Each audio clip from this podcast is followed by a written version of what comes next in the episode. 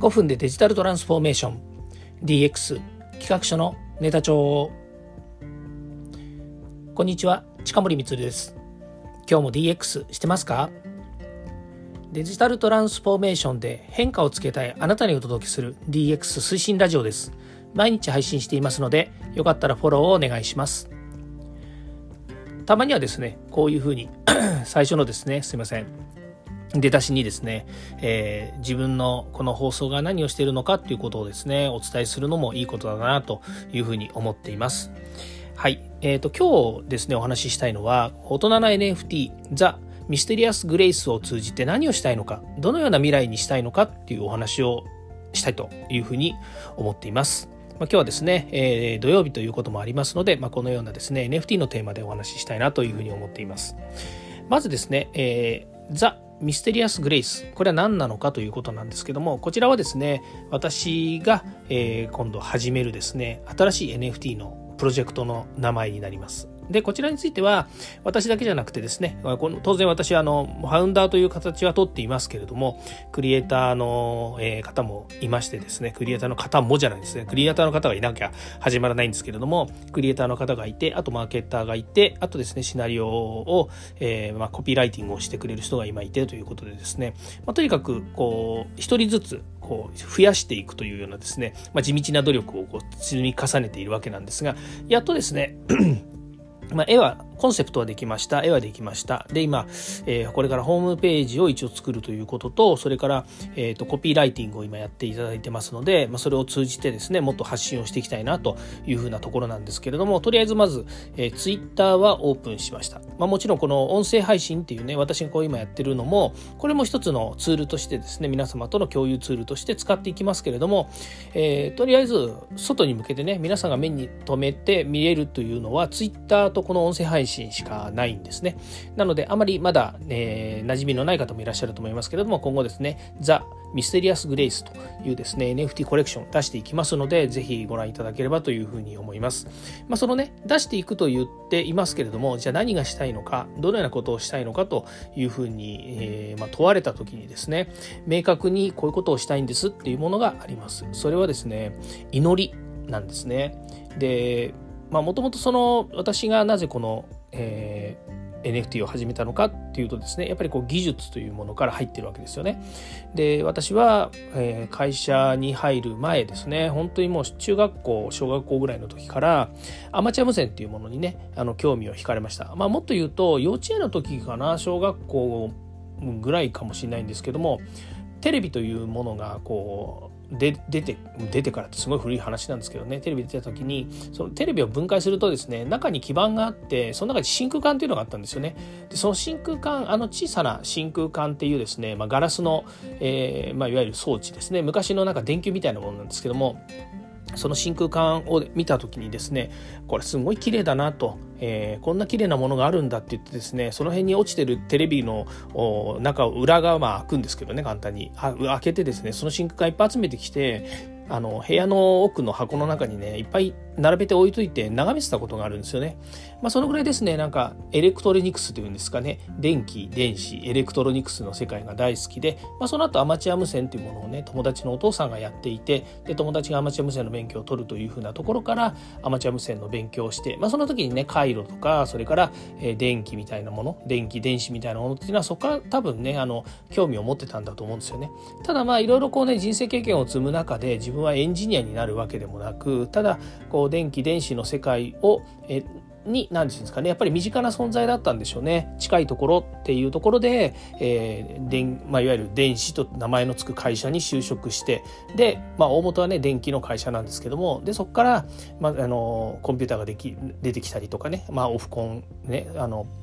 なんだオフィスコンピューターっていうのオフコンっていうのがあるんですけどもその後パーソナルコンピューターの前ですね。にでっかいですねサーバーみたいなものとか、えー、そういったものが出てきてまあその時にまあ会社にも入ってましたから当然ですけどそういうのを触る機会もあってでコンピューターが出てきてこれはもうね世の中一人一台の、えー、時代が来るんだろうなというふうに思ってじゃあちょっとね自分がなんか新しいことできないかなと思ってその時たまたままあインターネットの走りのパソコン通信みたいなものがあってでそのパソコン通信に使う装置とかを作作っていたんですよねうちの会社で。あいわゆるモデムってやつなんですけどね通信モデムっていうのを作っていて。で、まあ、それを作ってたこともあって、え、パソコン通信っていうものを知ってでパソコン通信自体に、えーまあ、あれもね今でいうコミュニティみたいなものになってくるんですけれども特にのめり込むわけでもなく単純に、まあ、そういったことの背景からコンピューターが普及するんだろうなと思ってでこれはもう教育っていうね分野なかなか面白いんじゃないかなと思って、まあ、そこで飛び出してからねあの会社の中でもいろいろ研修だの、えー、なんだろうな、えーと、更新の育成だのなんだかんだと教育にかかることもあったので教育っていうところにちょっと入ってみようかなということで、まあ、それ転職して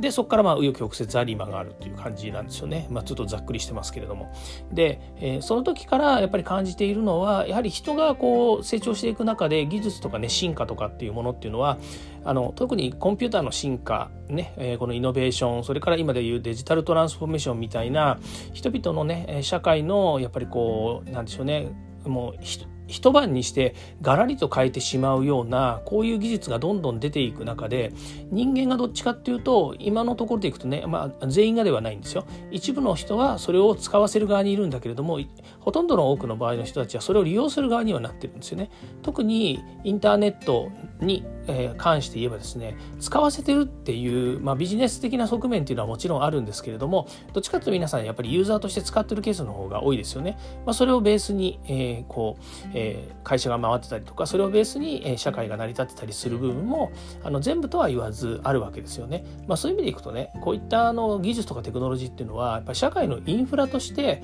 誰もがね意識をしないでも、えー、生活に安心して使えるものであってなくてはならないなっていうふうに思い始めたんですよね。で、え、それは例えば水道とかガスとか電気とかも同じようにやっぱりこう事故もなくね、まあ、もちろん全くゼロとは言えないんですけれども事故もなくみんなが安心して使える社会っていうものができてきているわけですね。特に日本は世界の中でもやっぱりそういったなんでしょうね、えーと、インフラが整っている国の一つであるというふうに思われてるわけなので、まあ、逆に言うと日本でまた新たなインフラとかね新たな、取り組みをあのしっかり作って世界に見てもらってあ世界が世界の基準がこう日本のこういうところみたいになれるといいよねというふうになっていただく一つのお手本になるんじゃないのかなと。そういう意味では日本という国は確かにその GDP がどうだとかね経済大国がどうだとか失われたが10年がどうだとかって言ったところでね民族性の中にやはりこうね、えー、他の民族とは違う、えー、まああの違いはあの言語化できてるかというとねなかなか言語化できてない部分もありますけれどもそれでもあのなんでしょうね、えー、何かこう他の民族とは違う人類としてお手本になるようなことがあるんじゃないのかなというふうに思うわけですね。でそういう、えーとまあ、いわゆるそのに人々が安心して楽しめる社会もしくは、えー、生活していく上で不便がない社会っていうものは、えー、望むわけなんですけどもそうでない方面でいくとやっぱり世界はね動いています。でそれは、え、物理的に動いているっていうことでもあるしそれから多種多様な人間が世界にはいますのでそういう意味で、えー、まだまだね、えーと、紛争があったりとかそれから飢餓があったりとか、えー、宗教的なもの文化的なものによってですね、えー、なかなか困難を、え、持っている地域っていうのもあるわけですね国とか地域はあるわけです。でその中で日本人はねやっぱり今今の安定した安住のこの地で、えーね、幸せに暮らしている人たちももちろんいてそれはそれでね同じ人類として、えー、それであっていいと思います。だけれどもやっぱりじゃああのさっきも言いましたけどこうデジタルとかね技術がこう進化しているこの社会の中で解決できるものもあるだろうと。ね、それから、えー、どうあったってもう世界のいろんな情報っていうのは入ってくるんですよね。昔みたいにねあの船で1ヶ月ぐらい経たないとね、えっと、日本に到着しないみたいなあの時代もなくて飛行機でね早ければ飛行機で届くし、えー、情報だったらもうインターネットで瞬時に届くしということで全世界ね、えー、もう駆け回ってるわけですよ情報が。で蓄積もされるしね。でそういう中で、えー、世界で世界に世界で起こっていること。世界のいろんな情報がやっぱり日本にも入ってきて日本がそのことに対してねもう100%あの無視するというかね、えっと、後手に回っていいのかっていうとそんなこともない社会なわけですよね。やっぱり世界と協調して世界と一緒に、えっとまあ、成長しなきゃいけないと。でそれを言ってる理由はねやっぱりこう昔ほど遠くないんですよね地域がね。だからさっきも言いましたように地球の裏側から物を持ってくるって言ったってあの一晩あれば持ってこれちゃう時代なわけですよね。あのまあ、持って持ってくるかどうかっていうのは別ですよ。例えば、ねあのえーと、ジェット機飛ばせばとかねあの超音速旅客機飛ばせばとか今超音速旅客機ってあるのかな？コンコルドは今ないような気もしますけどねあの少なくなっちゃったから。だけどもあの飛ばそうと思えば、ね、超音速な飛行機であの反対側まで来れるわけじゃないですか。でそういうようにもうね世界はつながっているんですよね。で、えその中でじゃあ私近森光は何を皆さんに届けるんですかって言った時に例えば NFT を通じてね何かをしたいという、まあ、ことがこのね今年になってからめきめきと現れてきてでさっきも言いましたけども、えやはり一番大切なのは、えっとまあ、気持ちであるということはあるんだけれどもそれでもなどういう手段を使って届けたいのかっていうことなんですよね。NFT とか、まあ、アートもねある種の伝える手段だというふうに考えるとじゃあ何がやりたかったのどうしたいのっていうふうに考えるとここでさっき、えー、メンバーの中でねあのコピーライティングとかやってもらってるっていうふうに言ったんですけどやっぱりこのメンバーで話し合った結果いろんな心の中にある思いを表現した結果祈りということにつなつながってきたんですよね。でそれもあってえー、ミステリアス・グレイスって。ミステリアスっていうのは最初その、えーと、アートの絵の方から来たんですけれどもその絵がねもうとても私はミステリアスに思えたんですよ、まあ、いろんな意味で。例えば、えー、社会的な問題で言うとね、S、あのなんだその LGBT とかのことも社会的な問題の一つとして掲げられるかもしれませんけどもそれは、えーと、男女とかねそういったそれからまあそのいわゆるその、えーと、ユニセックスとかっていうのも同じかもしれませんけれども、えー、そういうなんかね差別的なものというものをやっぱりこうなるべくしないようにとかなくすようにというふうな考え方が含まれているというふうに思うわけですよね。で、えー、そういうこともあってこの絵を見た時に実はその、まあ、端的に言うと男性か女性かわからないっていうところに魅力があるというふうに自分が思ったわけですね。最初あの確かに指摘あのなんていうのこう絵が飛び込んできてこれはどっちですかって言われたら多分女性って出てきたんだと思うんですねそれは見た目に女性っぽいということだと思うんですよところが私がねそれを見た時に全然女性と思わなかったんですよ実はね男性とも思わなかったけれどもどちらでも取れるっていうふうに思ったんですね。でそれはねやっぱりあの多様性というものがあの人それぞれ違うということではあると思うんですね。私にとってみればあの、えー、最初に受けたインパクトの、えー、絵のインパクトっていうのは男性が女性かわからないだったんですよね。それはあの多分、うん、自分自身の、えーと、これまでの経験とかそれから自分自身の感覚のところからそうなったと思うんですね。でこれは別に絵に生かすわけではないんですけど実は私はあの1980年代の、えー、バンドブームとかねそれからあのロックっていうものにすごく傾倒していた時があるんですよね。かっこよく言うと傾倒してたって言うんですけど、まあ、実際には自分が髪の毛伸ばしてあのギターぶ回して歌ってたとかっていう話になっちゃうんですけれどもでもその時にやっぱりこう、えーとねあのなんでしょうね。例えば西海岸の、えっと、ヘビーメタルとかねハードロックとかって言ったらもうロン毛だったりするわけですよね、まあ、西海岸とも言わず。ハードロックの時代からみんなロン毛ででうんとえー、パンタロンでロンドンブーツでみたいな感じでまあ見た感じね女性ではないんだけれどもその中性的なというかね女性っぽい格好をして、えー、みんなねもうスリューのパンツとかねピターとかしてね股間バキーみたいなねあのフレディ・マーキュリーとかもねよくやってましたけれども。でそんなあの時代を生きていたし自分自身も憧れの一つでもあったしね。でその時にやっぱり感じていたビジュアル系っていうね日本では特にビジュアル系っていう風な名前になっちゃうんですけれどもやっぱりね男性が女性性っぽいあの化粧をしてね、えー、それでグラムロックとかやってたりするっていうね、まあ、キッスも大好きだったですよね。まず最初に入ったらキスかもしれないし、まあ、もっと言うと,、えーとえー、なんだ、えーと、スティービン・タイラーとかねあの辺の、ね、人たちも別に男性なんだけれども女性っぽい格好格好ですよ格好をしてたりとかねロン毛で化粧してとかっていうのでやっぱり奇抜なファッションっていうものも一つのやっぱりそのなんちゃうブームの中であったものだしでそうなるとねその絵を見た時に別に顔がいかつい人が女性っぽくしてるとかではなくて顔は女性っぽいんだけれどもロン毛だしねだけど私にしてみるとそれはあの、まあ、ビジュアルロック的に言うと綺麗な男の子でもいいんじゃないのと綺麗な男性でいいんじゃないのっていう感覚がやっぱりあるんですよね。あのそういうふうに思ったんですよだから最初の絵を見た時にこれは男性か女性かどちらでもないですよねって言った時に、まあ、確かにクリエイターとしては何かの、えー、視点で書いたかもしれないけれどもあのそれを世に出して皆さんにやっぱりこうね持っていくコンセプトとしてやはり男性でも女性でもない中性的なっていうところからミステリアスっていうところがついています。それから、えー、グレイスっていうのもあの、えーまあ、結果的に言うと祈りというかねそれから、え、思いとかっていうところにもありますような、えまあ、言語としてねあるように、ま、そういったあのなんでしょうね、えーと相手にこうね届けたいものがこうあってですね祈りというふうな表現をしています。なので、えー、まあ、ミステリアスの部分はちょっと置いといたとしてもあの絵を通じて皆さんに届けたいのは祈りです。祈りは何かっていうと、まあ、いろんな、ね、捉え方があります。私で私が言う近森の祈りは何かっていうとですねやっぱりあの、えー、そうですね平和な世界なんですね。平和な社会、えー、みんなが自分のスキルや、えー、能力それから持っているものを、えー、最大限とは言わないけれども発揮できる社会。こういったものが自分が思う、え祈りです。えそうなってほしいなって思う願いです。でそういったものをねやっぱり表現するっていうか自分の仕事の今の仕事の中でもそれがあるがために例えば会社としてね人材育成とか教育支援をやります。これもあの一つの、え自分自身の祈りだし願いなんですよね。これは会社を通じて社会にそうあってほしいというところなんですよね。でも今度は NFT を通じて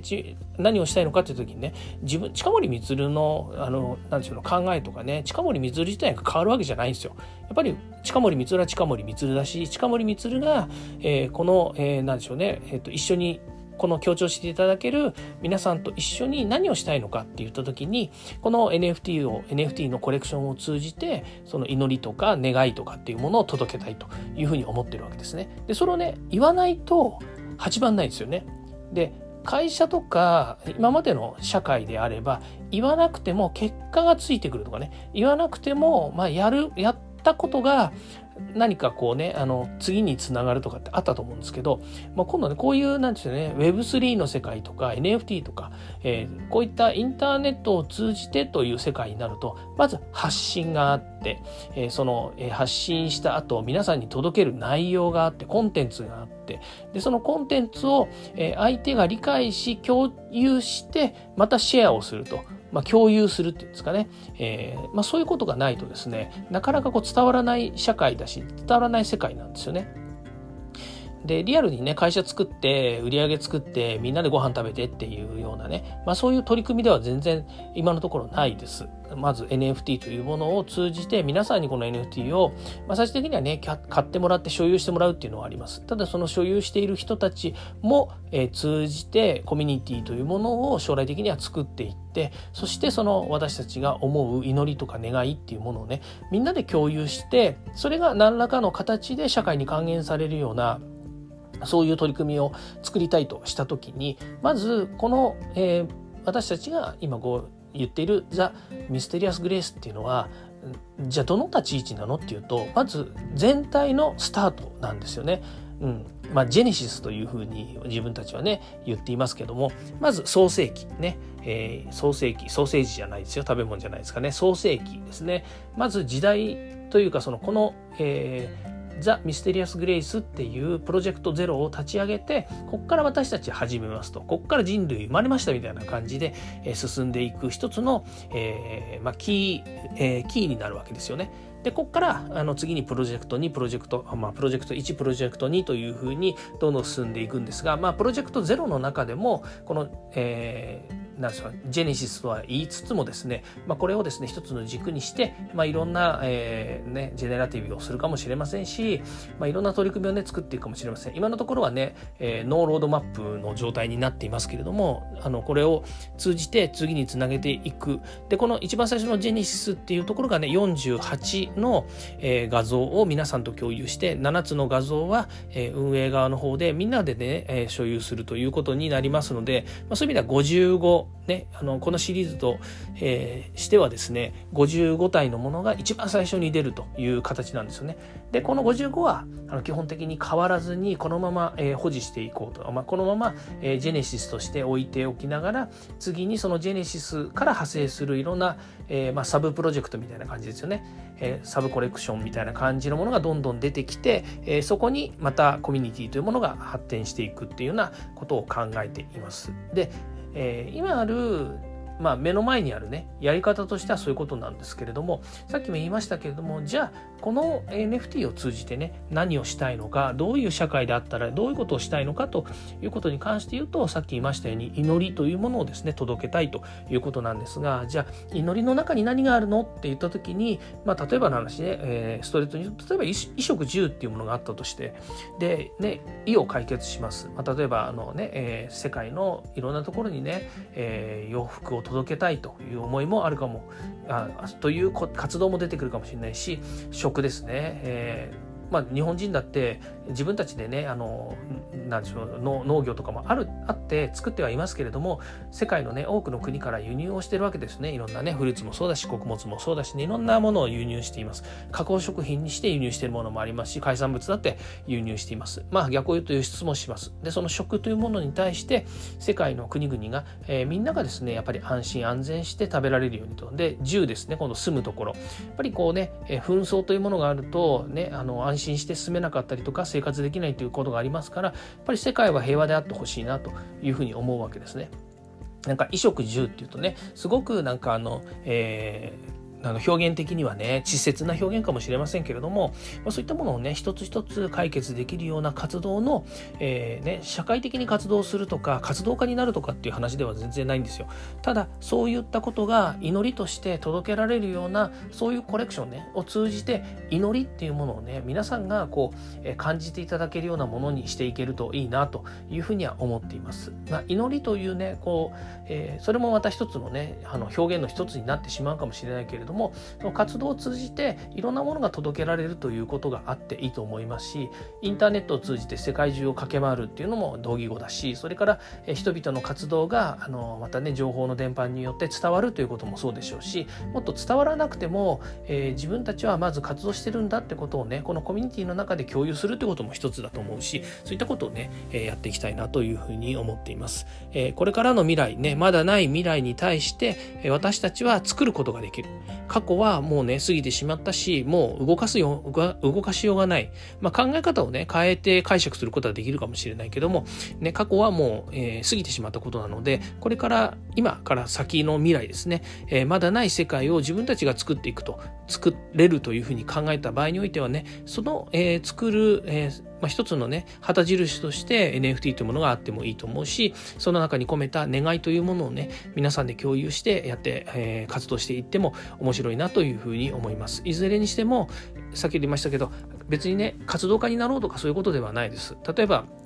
会社を運営してるとか社会に、えーえー、貢献するために何かをやりたいというふうに言った一つの結果がねあのまあ自分が持ってる株式会社だったり合同会社だったりから一般社団法人だったりっていうのはやっぱりねその場に応じていろいろ箱は作っていけるわけですよね。だけどそこでじゃあ何をするんですかっていうことにおいては会社もそれから今の NFT で何をするかっていうことも全く一緒だと思います。何かをしたい何かを成し遂げたい未来どうしたいっていうことがやっぱりあると思うのでそこに今回のプロジェクトを通じて祈りというものを届けたいなというふうに思っています。この祈りに関して言うと、えーファウンダーね、あの、コーファウンダーと言ってもいいのかもしれませんけども、クリエイターの、えっ、ー、と、湯浅瑞希さんも祈りっていうものについては、えー、あの、共有していただいてますし、それからこれを書いていただいてる、えっ、ー、と、うんた、キャッチコピーとかね、そういった、えっ、と、えー、コピーライティングしていただいている方も、えー、祈りということをねあの中心に、えー、今発信を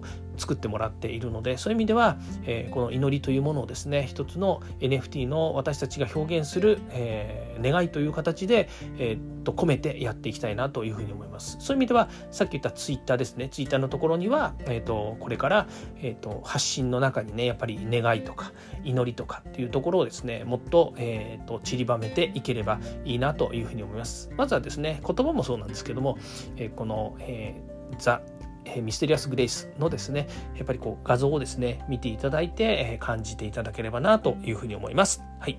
ということでね、今日は大人の NFT、ザ・ミステリアス・グレイスを通じて何をしたいのか、どのような未来にしたいのかということをね、えー、お伝えしました。はい。お感じいただけましたでしょうか？ということで今日はこれで終わりたいと思います。今日も聞いていただきましてありがとうございました。ではまた。